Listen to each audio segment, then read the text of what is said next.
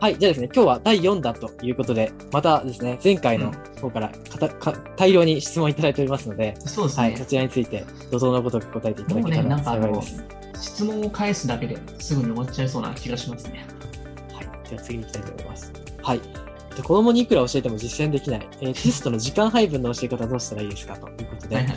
受験まであと数ヶ月なのに、試験の中で取れる問題を落としてしまい、時間切れで見直しまでいかない。何度も何度も試験での時間配分の話をしているのにもかかわらず実践されず困っていますということで、時間配分ってどうやったら教えたらいいんでしょうね。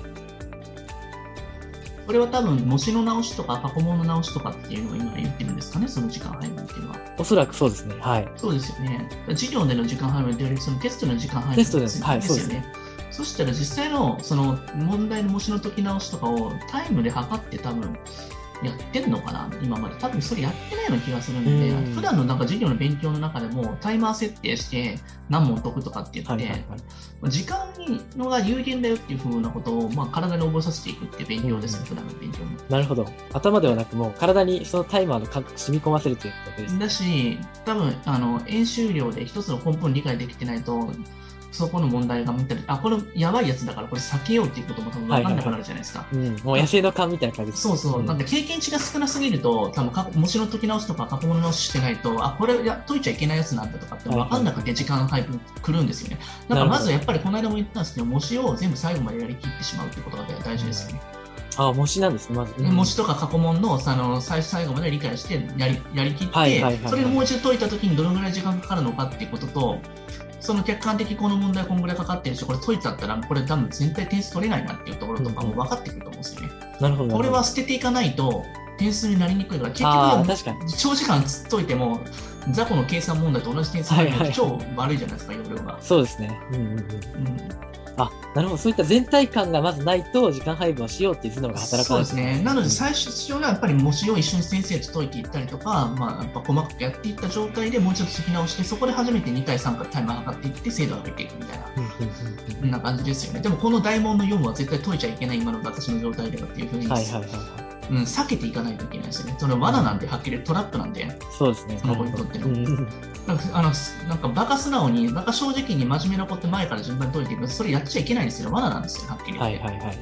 でそういったところの罠もやっぱり普段の過去問の解き直しとかやらないとできないんで分かんないんで、うんそうなんでなるほすよどやっぱりまあ、過去問の経験値がものを言ってくる世界ってことですね。時間配分。そうですね過去問で。たくさん罠に引っかからなきゃいけないですよだからこれああ、なるほど。逆に。はい。そうなんですよ失敗を早くした方がいいんですよねうん。うんじゃあ、できるだけやっぱり早くから過去問を解き始めると。まあ、ビこのジネ時期ス系はに私たちのテストマーケティングって言うんですけれども、いはいはいまあ、いろいろな、まあ、やっぱ AB テストとかーっていろんなことをやっていって、そのパターンで一番効率の良かったやつを最後残して、その勉強方法だけ絞り込むっていう、うんちょっとビジネス的な視点なんですけれどもね、それは本当にエデン独自ですね。そう、まあ、なんかターゲットをどんどんどんどん絞っていって、あ、この勉強法はこの彼に合ってるな、みたいな。ここは多分やっても多分伸びないから、ちょっとやらない方がいいな、みたいな。やはいはいはい。っぱあるんです、そこはね。まあ、相談いたなだるそこは相談相談いただいたらすぐわかりますけどね。うん。うん。まあ時間配分はもう全体見て、そこが細かく細分化っていう結論ですかね。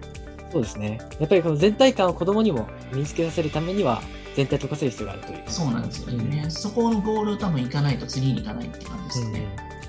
なるほ結局ど時間配分通じないってことは前からしか解いてること、ゴールを一回経験してないってこと。ああ、そうですね。確かに。うん。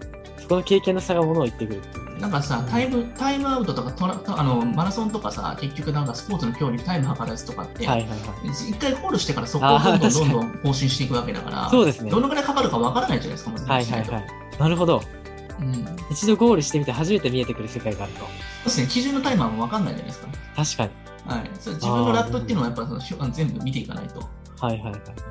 人によってラップって違うじゃないですか、しかも。そうですね。どこで力を入れるべきかとか違います。そうなんですよね。勉強ではそのラップをしないっていうこととかもね、なんかもっと常識にしてもいいんじゃないかなと思うんですけどね。ああ、なる ほど。